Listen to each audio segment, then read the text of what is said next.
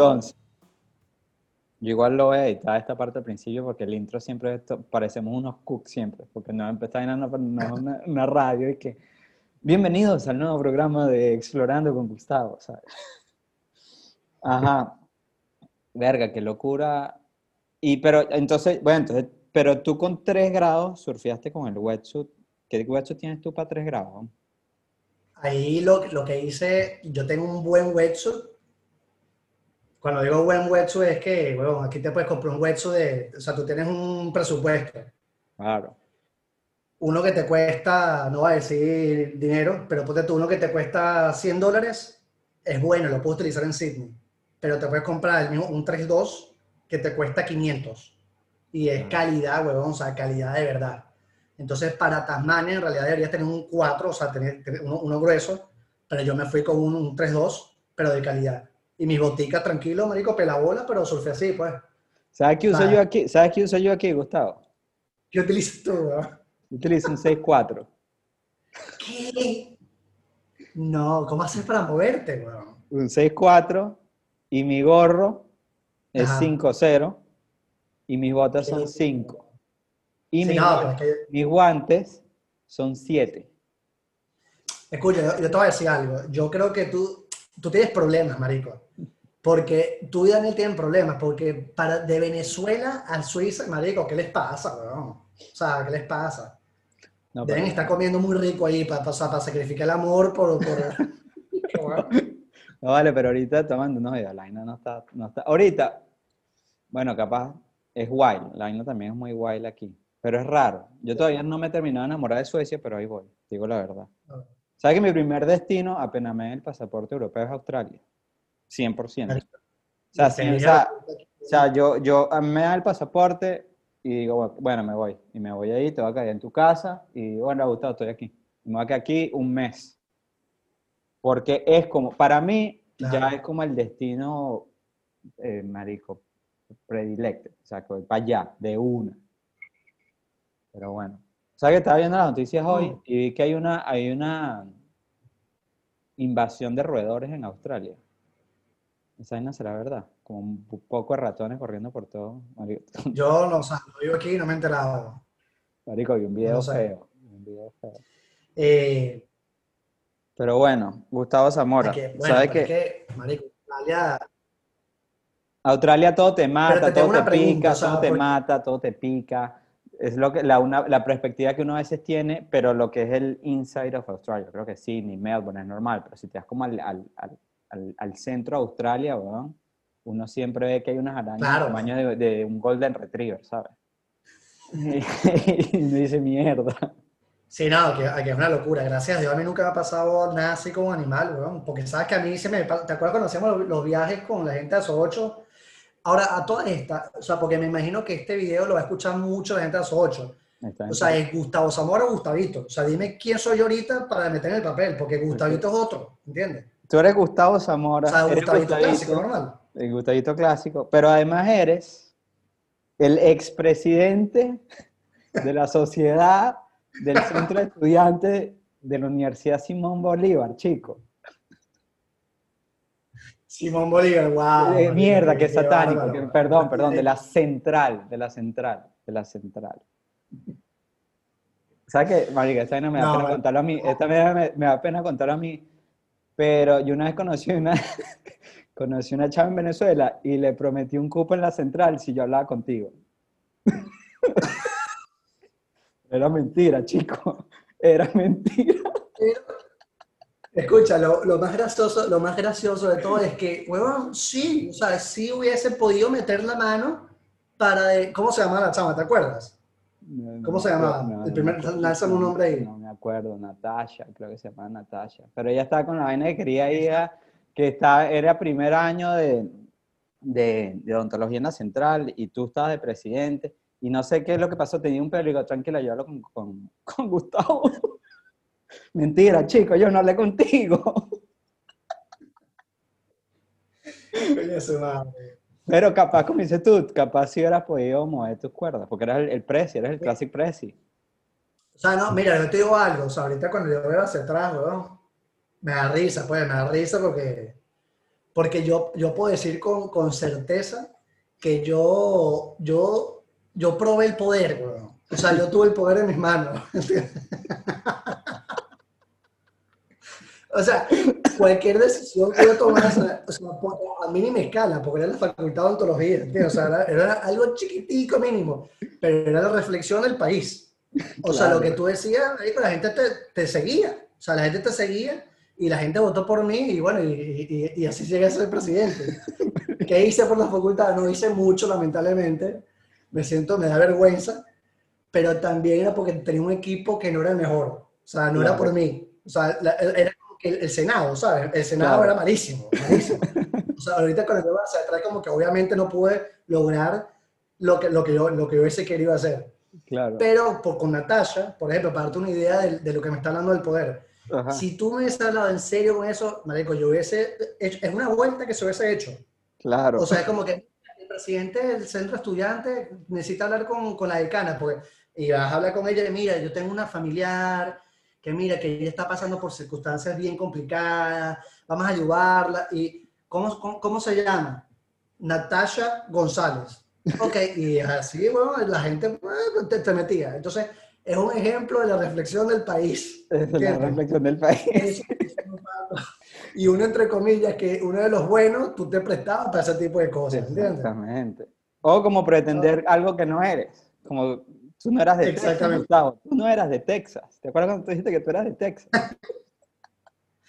Sí, Mario, qué buenas épocas, hermano. Muy buenas épocas. Sí, sí. Pero bueno, sí. la, central, la central te dio una de las mejores experiencias de tu vida y una de las de la experiencias más wild, que es esa que yo me acuerdo cuando tú me contaste a mí que hiciste el rural de odontología. Para la gente que no es de Venezuela, pues sepan que cuando tú estudias en la central y te gradúas de, de odontología, ¿qué me va a hacer? De médico, ¿cuál, ¿cuáles carreras te mandan a hacer rural? veterinaria, creo que... Por lo que yo entiendo, todas las que están dentro del área de salud. Del área de salud. ¿Y qué es el rural? ¿Son, ¿Cuántos son? ¿Seis meses que te mandan para el monte? Tres, tres meses. Tres meses para el monte. ¿Y a ti, Gustavo, para dónde te mandaron? Bueno, o sea, para meterle un poquito la historia aquí, este, me acuerdo que cuando... ¿Cómo empezó todo? Tu año, último año, y tú decidiste irte al monte. O, o, o explícanos, pon, pon, pon a la audiencia en contexto, Gustavo. Pongan la audiencia en contexto. todo funciona así. De una, de, todo es como que. Primero es el, el, el, el, reto de entrar en la universidad. Entonces entraste a la universidad, empiezas a estudiar. Yo, de verdad, man, o sea, y aprovecho de, de compartir en tu podcast, me siento súper agradecido porque en verdad elegí una carrera en la cual sigo disfrutando hoy en día. O sea, a mí me gusta mucho ontología y, y me, o sea, me considero una persona tengo mucha, mucha suerte, o sea, de hacer algo que, que, me gusta. Claro. Y después ya contaré otras cosas ahí que son como que los retos que he tenido aquí en Australia para ejercer la, la profesión, ¿no? Pero básicamente es lo mismo, comienza la universidad, después primer año, segundo año, tercer año, cuarto año, y cuando llegas a quinto año, este, terminas tu clínica, que es donde atiendes pacientes, y para poder graduarte existe lo, a, lo que nosotros llamamos el, el rural, que es que tienes que irte a una zona rural de Venezuela, y ayudar a la comunidad por tres meses. Okay. Entonces, eso funcionaba, me acuerdo clarito, que era, hicieron un sorteo. Entonces, imagínate, la promoción de odontólogos que están por graduarse y todos tienen que hacer rural para poder recibir el título, ¿no? Okay. Y Amazonas no era un lugar que era, o sea, o, o, querías o mucha gente como que huía de eso, porque en verdad era un reto, ¿no? O sea, irte a Amazonas por tres meses, marico, no está fácil, güey. O sea, no está fácil. Pero como siempre, me imagino que Gustavito, pues, siempre que quería el, marico, quería piquete, pues, quería hacer la vaina más, más, más difícil, claro. o más, más aventurera, qué sé yo.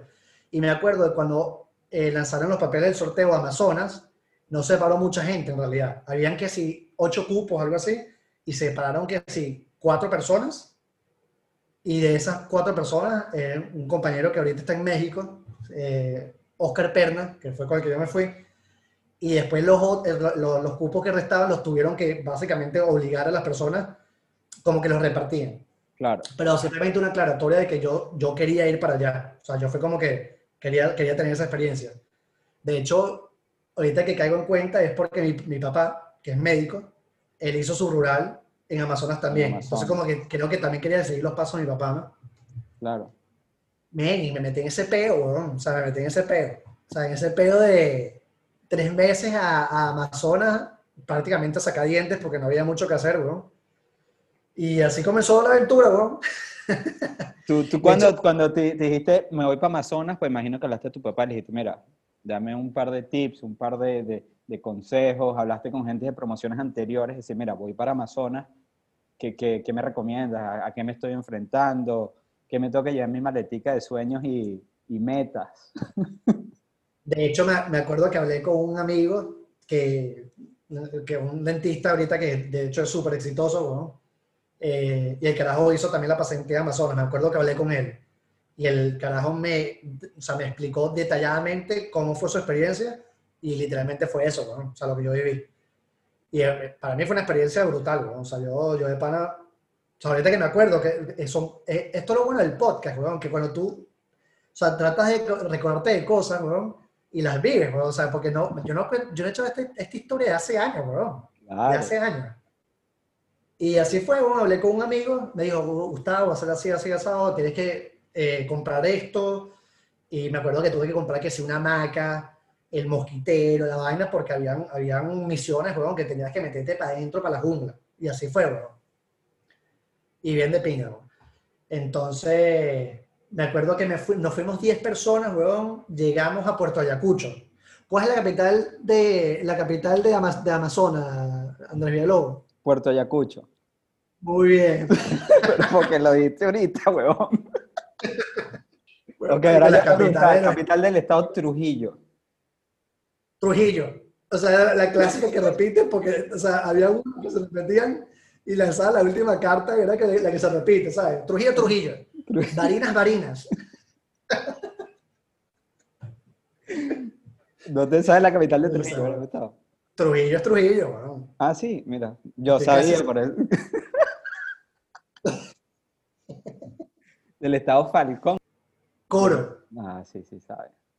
Okay. Ah, te tengo una a ti. Dale. Mérida.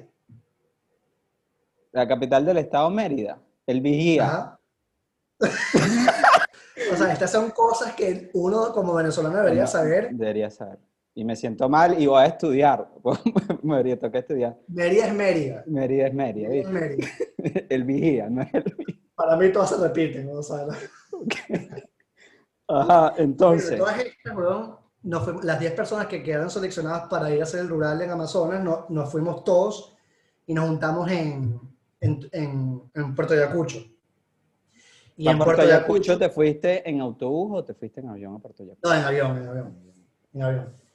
Y de esas 10 personas, este, crearon este, cinco grupos de dos personas y los, los dividieron y los, los, como que los regaron en todos los municipios de, de, de Amazonas.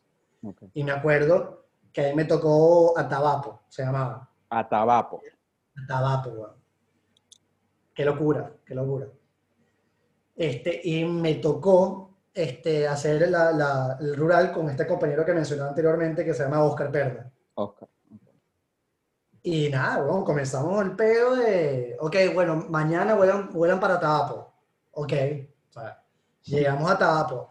Y a Tabapo, marico, era un pueblito, o sea, era un pueblito bien, o sea, de pana, tenía, tenía su vaina, más la clásica tenía, tenía una, marico, no sé, no, aquí un, un, un paréntesis rápido no sé si te pasa a ti porque tu pareja, habla, habla inglés con tu pareja, ¿no? Sí. Bueno, no, no te pasa que hay palabras en español, huevón, que se te olvidan, hermano. Se te olvidan. De bola. O sea, el, el oral fluency, o sea, tu, tu, tu, fluidez, huevón, cada vez empeora más si, si hablas mucho inglés, huevón. Que es mi caso, que mi pareja también es, es australiana. Claro.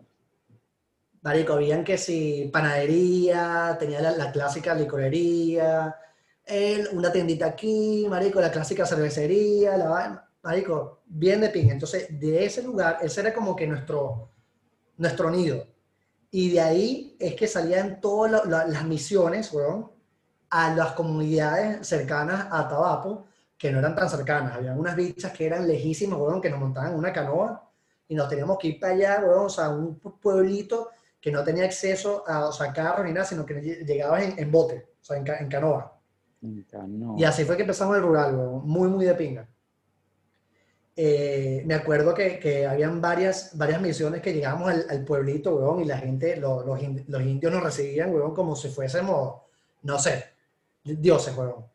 Y tú te metías el papel, porque tú, cuando te pones, cuando caes en cuenta, marico, eres un pinche junior, weón, de, ni siquiera dentista, ¿está? eres un estudiante que no sabes nada de la profesión en realidad, weón. Y estás ahí, weón, a, a, resolver vainas que, que, que, no te quede otra, pero es una buena, muy buena forma de aprender en realidad, weón. Cosa que, que, yo, creo que yo creo que hace falta muchísimo aquí en Europa, porque te lo juro, no, o sea, yo no me quiero meter aquí con los médicos, pero aquí los médicos de, de por lo menos de Suecia, marico, son, no, no, son chimbos, pero como que no, no, le falta calle, weón. No, no es esa mano que uno ve en, bueno, que, que, capaz le pasa a muchísima gente que escucha este podcast que está afuera, que no es esa mano médica de Venezuela que uno siente que de verdad te quieren y se están preocupando por ti, que, que a veces yo en Europa no le he conseguido. Aquí te tratan como un número, bueno, en Estados Unidos te tratan como una cajita de hace plata.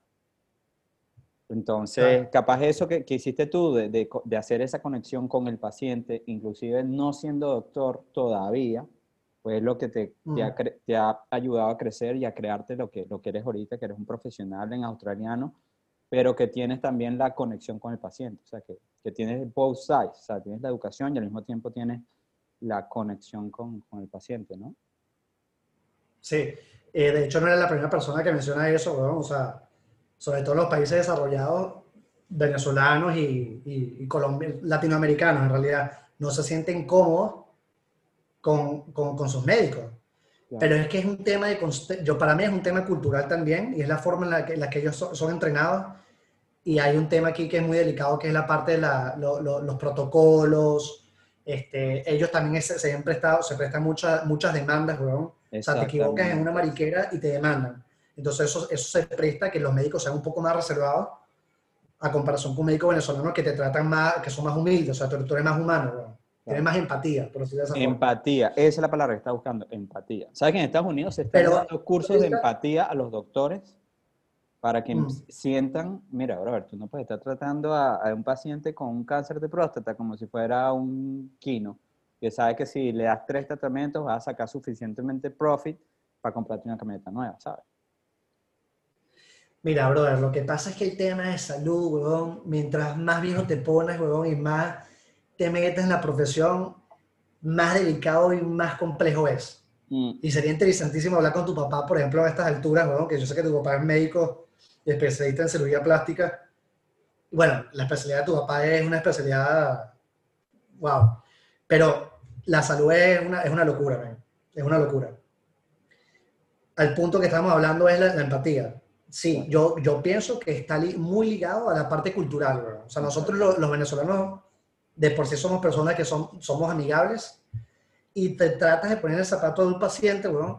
Y no puedes comparar a un médico latino con un médico australiano, un médico su, su, sueco, ¿verdad? Que no, que no tienen eso en, su, en, su, en sus genes, ¿verdad? O sea, no son así, o sea, no, claro. no lo son. Ojo, no es la regla, no es la regla. No es la regla. Pero yo soy partícipe y yo pienso que un médico, un profesional de la salud, si tú estás ligado con personas que, coño, van a ti porque tienen dolor, la empatía es una cualidad que te hace mejor médico. Así claro. de sencillo. Y crea, crea, ese bonding, esa conexión con tus pacientes. Claro. Y regresando a la conversación.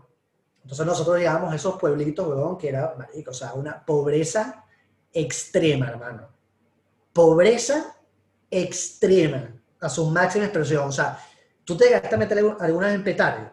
Sí alguna vez estuviste en un rancho, o sea, sí. marico, yo no te, no te miento, o sea, en Pental en un rancho te consigues una nevera, posiblemente con agua, mantequilla y harina pan, pero hay una nevera que se está, que, que se está cayendo. Aquí te estoy hablando de que no hay nevera, o sea, no, nada, nada, o sea, eran, marico, indígenas. Wow. O sea, personas, weón, que viven el día a día de la pesca y, y así, o sea, así es que viven, weón. Y cuando llegábamos, y muy interesante porque obviamente la, la salud oral de esas comunidades, weón, súper pobre, o sea, no, no tienen cepillo de dientes, no tienen acceso, nada, o sea, nada. Y lógicamente cuando nosotros llegamos a esas comunidades, cuando prestábamos el servicio era extracción, o sea, la mayor cantidad de los tratamientos era extracción. O sea, tú le abrías la boca, weón, y eran dientes que ya estaban Muerto. prácticamente necróticos que tenías que, tenías que sacarlos. Claro. Entonces eh, fue una especie de, de limpieza, o sea, y de esa forma tú estás prestando un servicio. Y otra, otro tema que tuvimos era que era, obviamente, todo lo que corresponde a odontología. Para, para ejercer odontología, tú tienes que tener un equipo. O sea, la, la silla odontológica, la turbina. Imagínate cómo tú vas, o sea, puedes meter ese, ese- esa- es- todos esos equipos en, en zonas rurales. Es muy complicado. O sea, no, No, no se puede hacer. llevar una silla odontóloga en una canoa. Y por ende, todos los tratamientos que... Sí, no, no se puede. Sí se puede, con dinero sí se puede. Con dinero sí se puede. Con dinero. Y entonces, De hecho, claro, de- lo- después- lo, lo que venías diciendo tú Con ahorita, dinero, Claro. Todos los procedimientos o, o- o servicios odontológicos que se le prestaría a una persona normal no se podían prestar. Entonces ustedes hacían todo lo que podían con lo que tenían. Es lo que, a lo que vamos a llegar, ¿no? O sea, ustedes hacían magia con lo que tenían, literalmente. y lo que teníamos eran instrumentos quirúrgicos que eran extracciones. Ujú. O sea, extracción de dientes que, está- que estaban en, en una condición que no, o sea, es mal para, para ese indiecito tener un diente con una infección, una caries que llega hasta, hasta o sea, y sacamos los dientes. Y aún así la gente, weón, nos recibía, lo que, estábamos, lo que estaba contando anteriormente, o sea, nos recibían con esa alegría, weón, porque son personas que no tienen esa atención, weón. Y era como que, wow, llegaron los médicos, y marico, tenemos un pinche dentista, weón, que, que ya tenía yo. 19 años, weón. Wow, O sea, y ahí estamos dándole, marico, dándole, dándole. claro. Es muy interesante, man. De pana yo, o sea, sí, una, es una de las cosas que yo, yo viajo en el tiempo y es como que fue una experiencia muy de pinga, weón. Muy, muy de pinga. claro. Entonces, a todas estas, weón, esa era más o menos la, la, la dinámica. Nosotros estábamos Claro. en Atabapo, el municipio que tenía la licorería, la panadería, creo que tenía un marico, un prostíbulo, había un prostíbulo también, o sea, tenía, tenía todo, tenía todo. y de ahí ese lugar era que nosotros ac- accedíamos a todas las cosas, la- la- la- las comunidades menos accesibles, ¿no? En Atabapo había, había un hospital, entre comillas.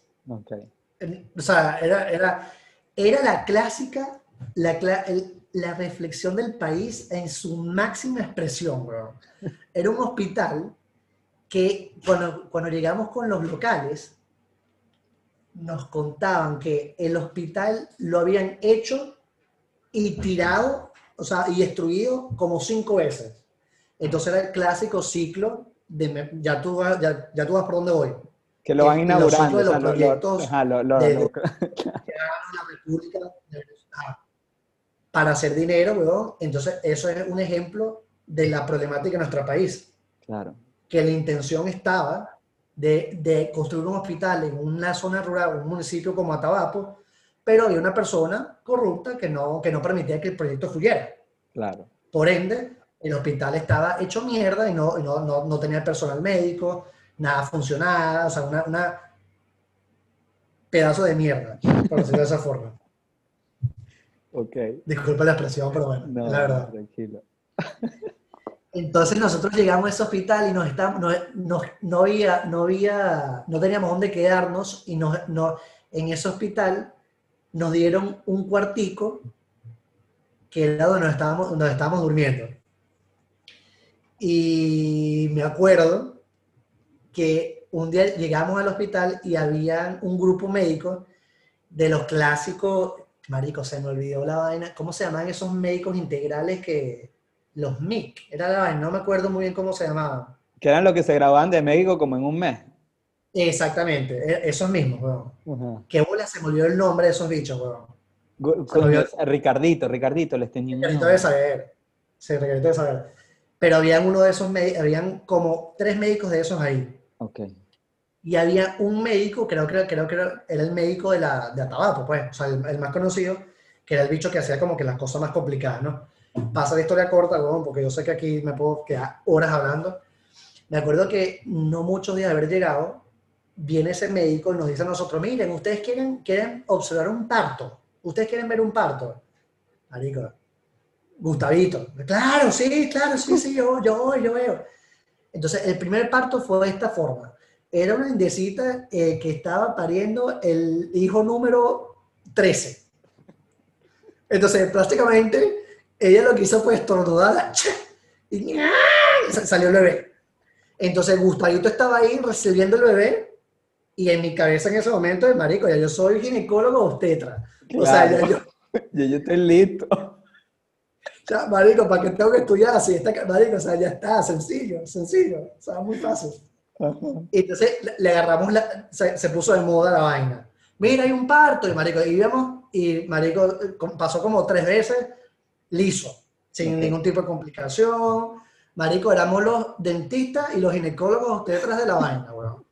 Y nos llaman, mira, usted quiere hacer un parto, se va, tranquilo, ¿cómo? Y voy. O sea, ya, ya, ya tú eres el médico, pues. Eres el médico.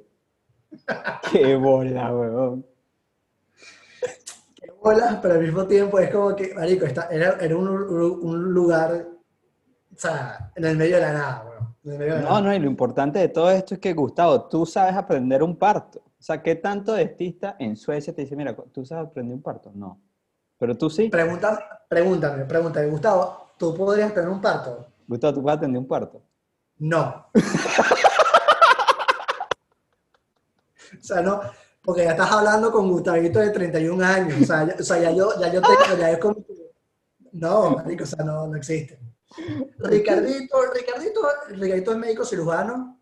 Para quienes no conocen a Ricardito, el doctor Ricardo Fonseca es uno de, de nuestros panas, panas de, la vida, que es médico, ahorita está yendo en, en Estados Unidos, pero es médico verdad, o sea, debería ser eso.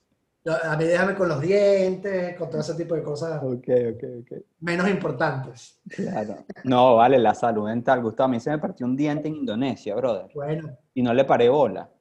Y hubo un día que me comí una vaina y me tocó el nervio y yo pensé que me iba a morir. Te lo juro que yo pensé que, o sea, yo dije, marico, me voy a morir y estoy en Indonesia y no hay dentista y me da miedo meterme en una choza por ahí. Y Mario, estuve como tres meses con, con, un diente roto, con el nervio afuera, y, y, brother, te lo juro que desde ese día, la salud mental para mí es una de las vainas más importantes, brother. Ese fue un dolor que yo no te puedo, no te puedo decir qué es lo que te toca un nervio de un diente y una muela. Claro, claro. Pero, pero es que justamente aquí nos estamos llegando un poco por hablando de Eso. la gente no, no la gente, el, el, dentista no tiene el mérito que se merecen porque la gente no va al dentista hasta que no, hasta no tienen el dolor. Y de, hecho con Ricardo, eh, nuestro amigo médico, siempre jodemos, porque yo, soy, o sea, yo soy el dentista, marico, el, que sabe diente, más nada. Pero hay, como tú dices, o sea, es cuando, cuando llegas al punto de dolor y no solo eso, marico, o sea, la odontología obviamente abarca otros problemas que la gente no sabe, o sea, eh, autoestima, eh, como que se hizo moda la vaina, o sea, se hizo la moda de que nosotros teníamos los partos hasta que un día nosotros estábamos en una comunidad ahí remota, llegamos y viene el, el, mic este y mira, Gustavito, que en un parto, se va, tranquilo, déjame, déjame lavarme las manos, me como, me como una, marico, me como unas galletas de soja con riqueza y voy atiendo el parto. O sea, yo era el médico, el médico de la vaina. Tal cual, llegué, me di mi tiempo, el postín, me di las manos, mandó, marico, hablé con una la enfermera, no sé qué van.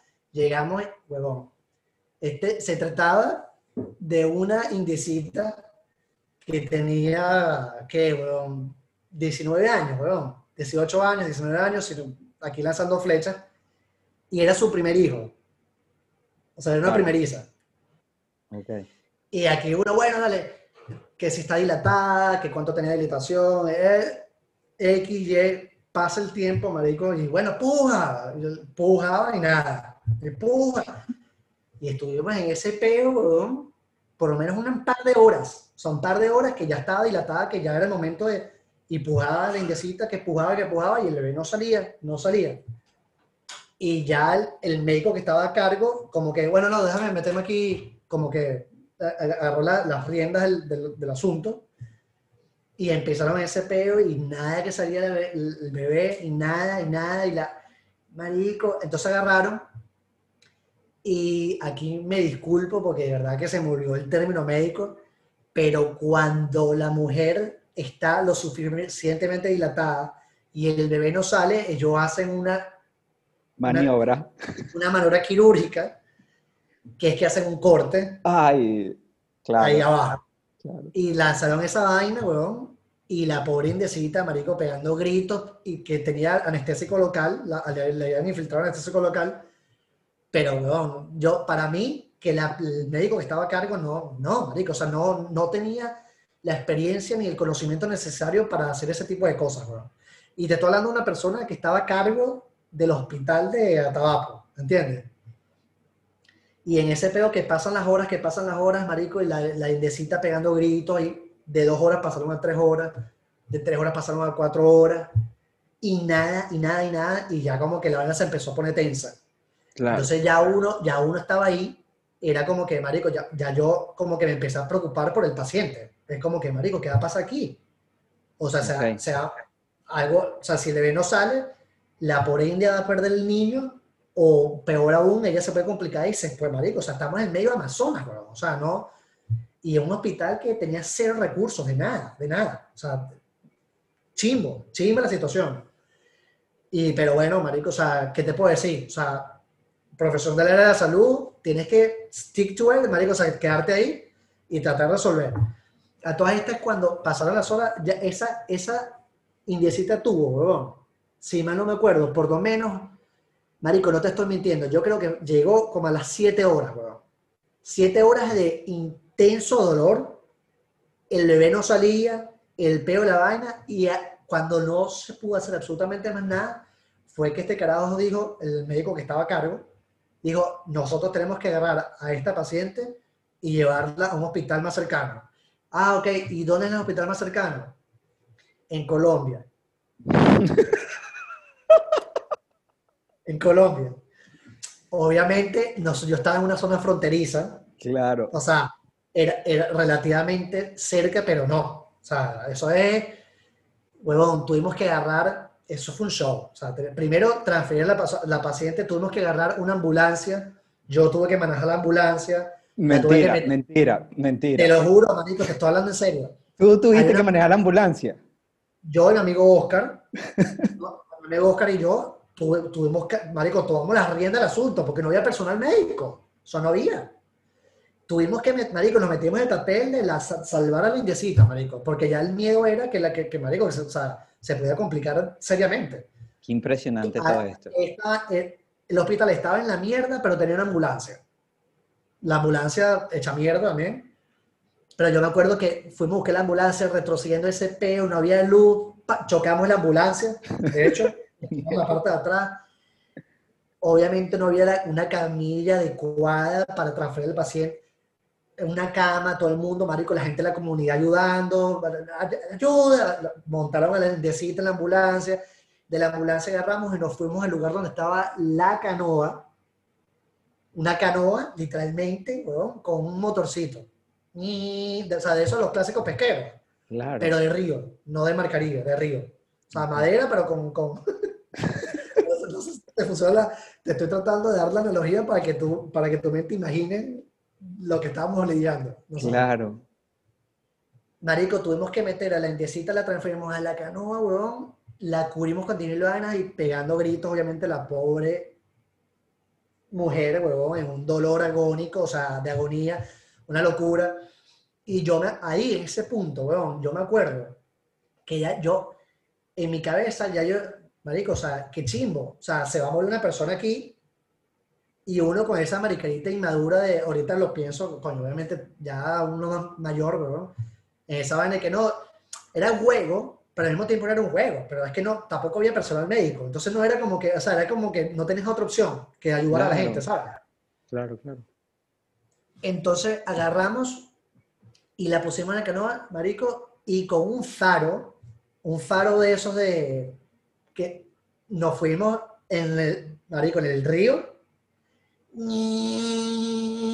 con el médico, y mi otro pana Oscar, y otro, y otro, y otro médico integral, y, uno confiando de que el carajo sabía dónde teníamos que ir, o sea, que él sabía dónde estaba el otro hospital. Esto era en la noche, te estoy hablando que eran ya como la, marico, la, la una de la mañana, Y ustedes en, En el- el Amazonas, en, en un el río, de zona fronteriza entre Venezuela y Colombia, Mierda. O sea, FARC, está la FARC por ahí. FARC, el grupo terrorista. No, qué Exactamente. locura. Exactamente. Hasta que el carajo sí sabía su vaina, sabía, sabía dónde estaba yendo. Y vimos unas luces y era como que la zona fronteriza con Colombia, o sea, ya estamos en territorio colombiano. Claro. Cuando estamos haciendo el, apro- el approach, o sea, estamos llegando a la vaina, marico, nos prendieron un faro in- encandilado, así un faro inmenso, y como siete militares colombianos, huevón, con, ya con las, marico, metralletas mierda apuntándonos. No, no, yo- de parte que yo caigo en cuenta, es como que, qué bolas, huevón, qué bolas. Y uno así como que, no, médicos, médicos, me, me, médico un coño, uno no es dentista. Y los cayeron en cuenta de que era una, una emergencia médica y como que nos dejaron pasar, Ok.